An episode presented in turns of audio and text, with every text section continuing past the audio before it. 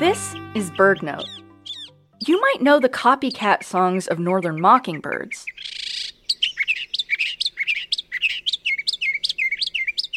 But they're not the only mimic birds in town. Brown thrashers also learn songs from nearby birds and add them to their repertoire.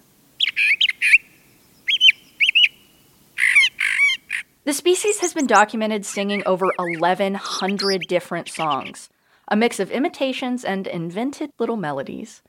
While mockingbirds usually repeat a song or phrase three or more times before moving on, brown thrashers tend to repeat a phrase only twice.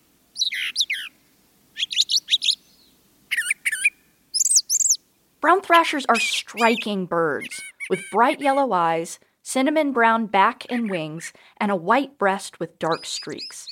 They swing their large beaks through leaves on the ground to uncover seeds and insects. The species nests in hedges and shrub thickets. Its population has declined by about 41% since 1966 as its nesting habitats have dwindled.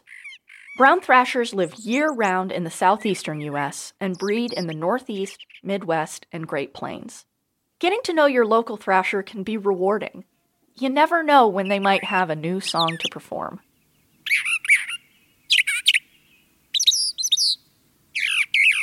For Bird Note, I'm Ariana Remmel. This episode is brought to you by the Bobolink Foundation.